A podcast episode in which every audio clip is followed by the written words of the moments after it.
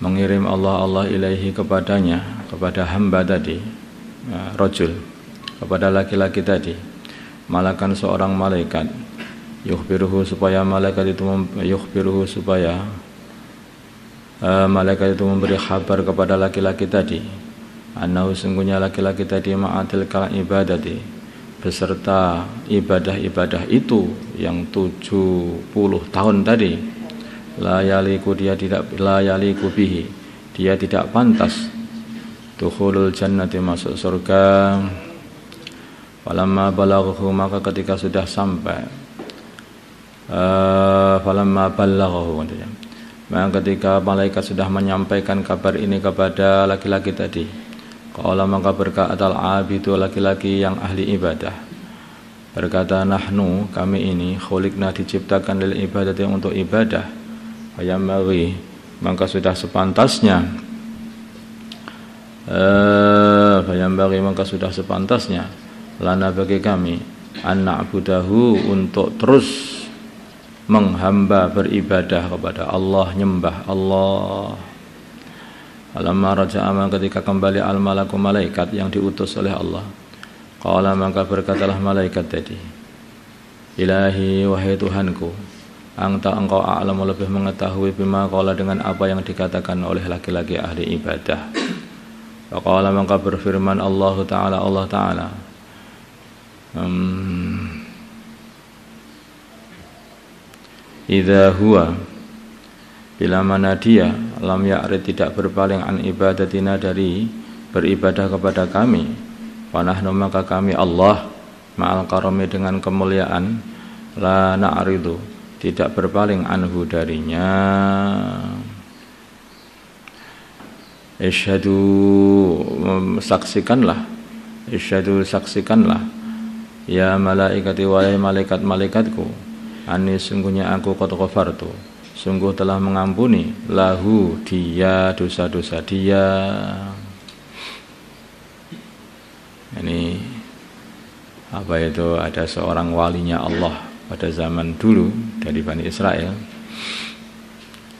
sudah beribadah selama tujuh puluh tahun, maka Allah ingin memperlihatkan pangkat dia ini kepada para malaikat.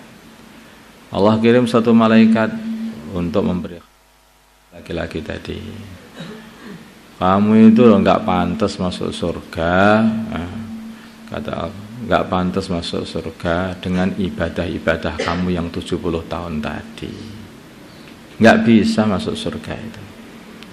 Maka akhirnya laki-laki ahli ibadah mengatakan, lah kalau memang aku ini tidak masuk surga, lah mau apa, wong tanah aku ini diciptakan hanya untuk ibadah, ya ibadah saja, masuk surga apa nggak masuk surga tetap ibadah saja, wong aku ini hanya hamba yang diciptakan untuk beribadah, katanya. Nah, begitu malaikat laporan kepada Allah, nah Allah Maha Tahu, maka Allah mengatakan, kalau dia tidak berpaling kepada aku, maka aku pun tidak akan berpaling kepada dia selama-lamanya. Saksikanlah wahai para malaikatku, dosa-dosa dia semuanya sudah aku ampuni. Ya, dari orang itu sebetulnya hamba ini ya, apapun ya ini. Lah apa enggak boleh orang itu semua beribadah terus pengen masuk surga, pengen biar dapat bidadari, ya boleh saja, bukan enggak boleh. Tetapi ini ini sebetulnya itu kan tidak begitu toh. Kalau Allah itu Subhanahu wa taala itu memerintahkan, walaupun kamu dibayar atau enggak dibayar, wong toh itu Tuhanmu yang menciptakan kamu, kamu melakukan apa enggak? Dan harusnya harus diamalkan. Kalau Allah perintahkan, kalian semua ini tak ciptakan semuanya hanya untuk ibadah, wa ma khalaqtul jinna wal insa illa liya'budun, semua enggak dibayar apapun, terus ya mengamalkan apa enggak? Ya harus mengamalkan. Wong tanah kita ini hanya hamba. Ini tingkatan yang lebih tinggi lagi. Amalnya karena apa? Ya karena diperintah sama yang menciptakan, karena kenalnya sama yang menciptakan. Seperti seseorang itu yang kenal dengan seorang udah gurunya gitu saja mudah ini. Nah, seorang murid dikenal dengan gurunya, gurunya nggak ngasih imbalan apa-apa, diperintah langsung berangkat dengan rasa seneng karena merasa dapat meri.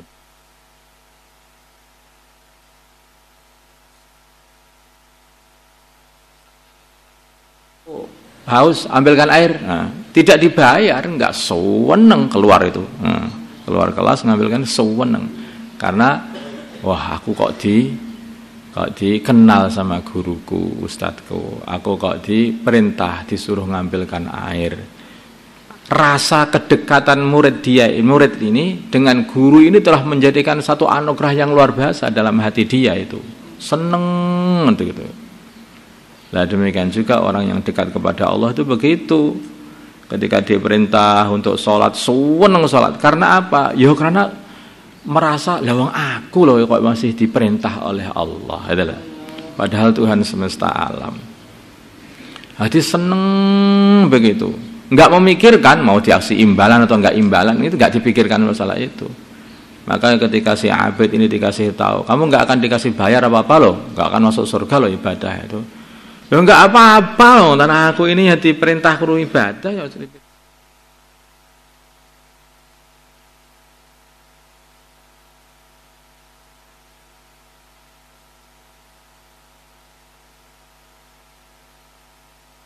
Itu tingkatan yang lebih tinggi lagi. Tapi kalau seorang itu beribadah karena pengen surga juga enggak apa-apa. Karena yang ngiming-ngiming surga, janji-janji akan bayar surga itu itu juga Allah Subhanahu wa taala. Itu juga enggak apa-apa. Tapi sudah saya katakan ini masalahnya masalah rasa hati. Kalau seseorang itu sudah mencintai seseorang, diperintah oleh orang yang mencintai, yang dicintai itu oh, perintah jungkir balik seperti apapun ya siap saja. Nah. Kalau orang mencintai istrinya, maka istrinya minta apa ya dikasih, walaupun istrinya nggak ngasih apa-apa. Nah. Kalau orang itu mencintai anaknya, anaknya minta apa aja juga dikasih. Bahkan kadang-kadang mintanya bentak-bentak sama orang tuanya, tapi pangkah seneng aja. Karena kalau anaknya ketika habis dikasih, anaknya seneng begitu, rasa puas, hati orang tua juga seneng lah. Ini beda ini ini hubungan hati. Antara orang tua dengan anak, antara anak dengan orang tua. Demikian juga kadang-kadang anak itu yang banyak, mereka semua berebut kasih sayang orang tuanya. Maka siapa yang di, yang disuruh sama orang tuanya langsung berangkat dengan cepat. Karena apa? Dengan berebut mendapatkan kasih sayang orang tuanya. Walaupun gak dibayar sama orang tuanya, gak dibayar apa-apa, tapi kedekatan hati dengan orang tua itu itu yang dia cari. Demikian juga orang-orang yang yang pencari kedekatan dengan Allah itu begitu, mengamalkan amalan itu merasakan itu seneng begitu. Nah. Karena apa? Karena dapat meridhokan Allah, bukan karena minta yang lain. Tidak. Karena dapat meridhokan Allah, ini antar hubungan hati dia dengan Allah Subhanahu wa taala saja. Dan ini nggak bisa dibuat-buat. Ini rasa hati nggak bisa dibuat-buat. Waqala dan bersabda Rasulullah sallallahu alaihi wasallam, hasibu hitung-hitunglah anfusakum diri kalian, qabla an tuhasabu sebelum kalian dihitung. Hitung sendiri sebelum kalian nanti dihitung. Hari ini aku berbuat buruk ini, hari ini aku berbuat baik ini, hari ini berbuat buruk ini. Terus kamu hitung terus. Baikmu sama burukmu itu bagus baik banyak mana nanti.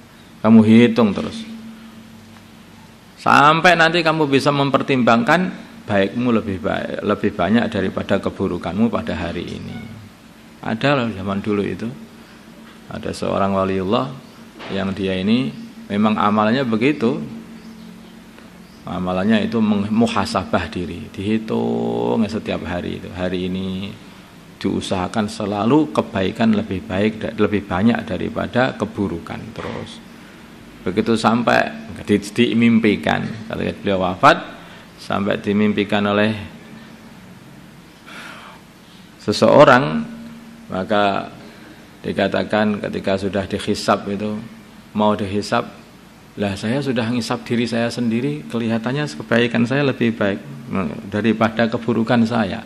Oh ya udah, udah masuk surga katanya. Ini ini alam mimpi, dalam alam mimpi.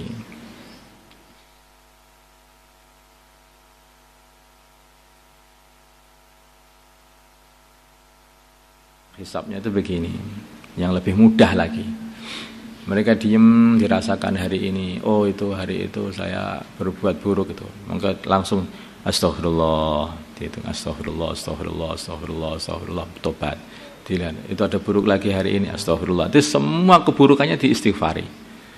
Nanti kalau ingat kebaikan pada hari itu, itu semua kebaikannya disyukuri, alhamdulillah, alhamdulillah, alhamdulillah, astagfirullah, astagfirullah, alhamdulillah, astagfirullah, alhamdulillah, terus begitu. Nah, akhirnya apa? Keburukannya karena diistighfari akhir hilang, dan kebaiknya karena disyukuri malah tambah-tambah. Ini ada para ulama ahli ahli zikir itu begitu caranya.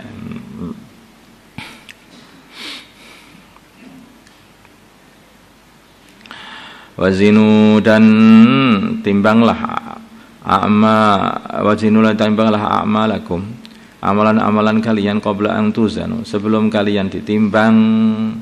Waqala, dan berkata Ali Ali radhiyallahu taala anhu, man barang siapa dhanna, yang mengira, anna sungguhnya dia bidunil jahri, dengan tanpa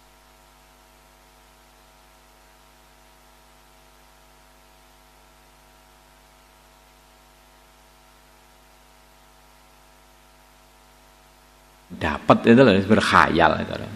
Paman barang siapa dhanna, yang mengira, annahu sesungguhnya dia bibadil jahdi, dengan mengerahkan kepayah-payahan dalam amal, ya silu dia akan sampai nah, dengan amalan dia itu, bahwa maka dia mustaghnin, orang yang enggak butuh rahmatnya Allah, ya akhirnya enggak dapat juga. Nah, akhirnya bagaimana akhirnya? Ya kamu tetap beramal, berpayah-payah, tetapi jangan sampai kamu meyakini bahwa dengan amalan itu kamu akan mendapatkan rahmat Allah, kan? Tapi justru karena kemurahan Allah lah yang itu, yang kamu dengan amalan itu meminta kemurahan Allah sehingga Allah ngasih rahmat kepada kamu. Kalau amalanmu ini nggak bisa akan mendapatkan mendapatkan surga, itu nggak bisa. Yang bisa mendapatkan surga itu hanya yang yang memasukkan surga kamu adalah hanyalah kemurahan Allah, rahmatnya Allah. Waqala, dan berfirman Al Hasan Al Hasan Al Basri rahimahullah, waqala, dan berkata Al Hasan Al Basri rahimahullah taala, talabul jannati, mencari dunia bila amalan tanpa amal, dzambun adalah dosa, minal dunubi, dari dosa-dosa. Karena dia meninggalkan perintah Allah, ya dosa. Waqala, dan berkata Al Hasan Al Basri, alamatul hakikati, alamatnya hakikat, hakikatnya amal, tarkul mulahadil amal, meninggal melirik amalan, la tarkul amal, tidak men, tidak meninggalkan amal. Di hakikatnya orang itu di dalam amal yang ikhlas itu tidak melihat amalan, tapi tidak meninggalkan amal, tapi tidak melihat amalan. Amalanku ini tidak ada apa-apanya. Amalanku ini tidak dapat untuk membeli surga. Tetapi aku beramal ini, ini ini apa? Ini karena perintah Allah, terus untuk amal, akhirnya kita amal, akhirnya Allah ridha kepada kita. Kita dicegah oleh Allah untuk tidak boleh mengamalkan yang ini, dan kita menjaga diri dari mengamalkan yang itu. Ya Allah Subhanahu wa taala ridha, akhirnya kita dicintai oleh Allah. Nah, begitu maksudnya itu. Dengan begitu rahmat Allah akan dicurahkan kepada kita. Bukan sebab amal kita kita masuk surga, tapi sebab rahmatnya Allah. Maka itu itu bukan karena kerja gitu loh. Itu seumpamanya diumpamakan kayak begini loh. Diumpamakan kayak orang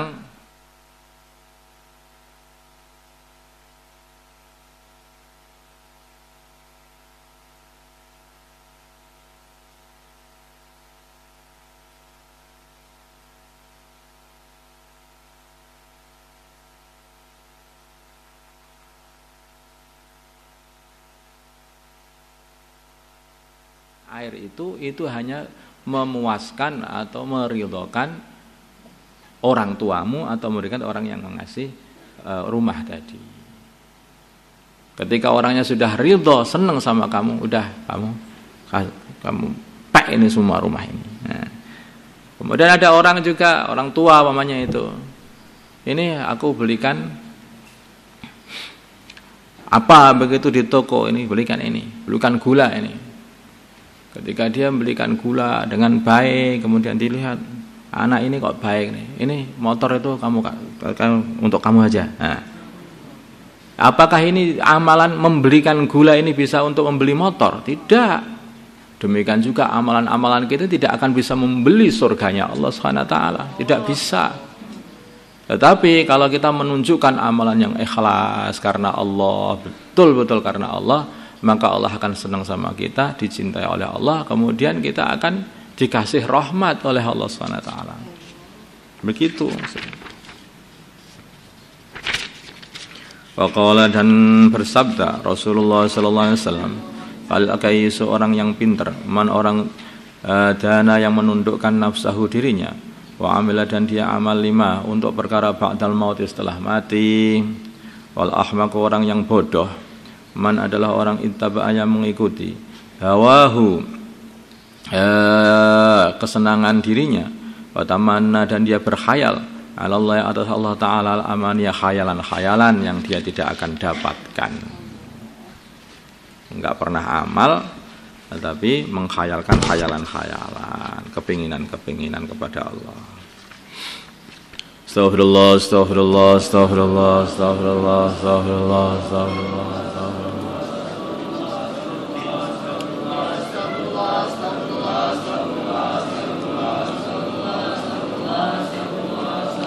أستغفر الله لي وللمؤمنين والمؤمنات، أستغفر الله لي وللمؤمنين والمؤمنات، أستغفر الله لي وللمؤمنين والمؤمنات، أستغفر الله لي وللمؤمنين والمؤمنات.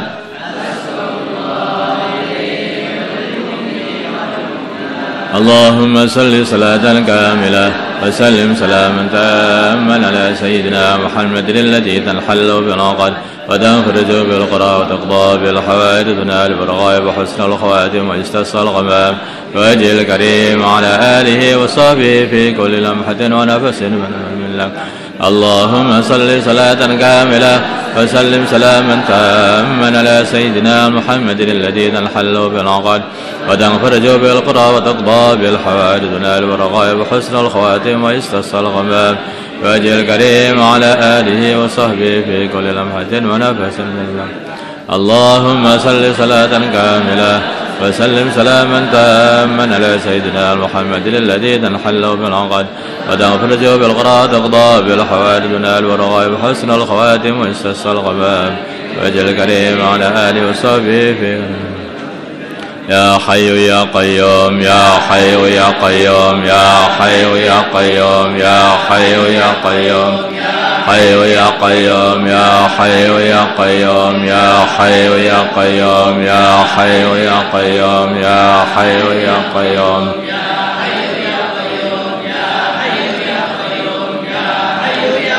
حسبنا الله ونعم الوكيل حسبنا الله ونعم الوكيل حسبنا الله ونعم الوكيل حسبنا الله ونعم الوكيل حسبنا الله ونعم الوكيل حسبنا الله ونعم الوكيل حسبنا الله ونعم الوكيل حسبنا الله ونعم الوكيل حسبنا الله ونعم الوكيل حسبنا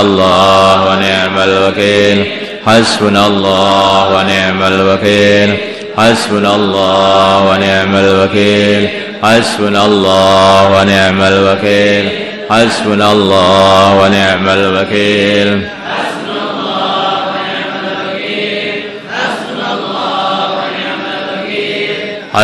الله ونعم الوكيل حسبنا الله ونعم الوكيل حسبنا الله ونعم الوكيل حسبنا الله ونعم الوكيل حسبنا الله ونعم الوكيل حسبنا الله ونعم الوكيل حسبنا الله ونعم الوكيل حسبنا لا إله إلا أنت سبحانك إني كنت من الظالمين لا إله إلا أنت سبحانك إني كنت من الظالمين لا إله إلا أنت سبحانك إني كنت من الظالمين لا إله إلا أنت سبحانك إني كنت من الظالمين لا إله إلا أنت سبحانك إني كنت من الظالمين لا إله إلا أنت سبحانك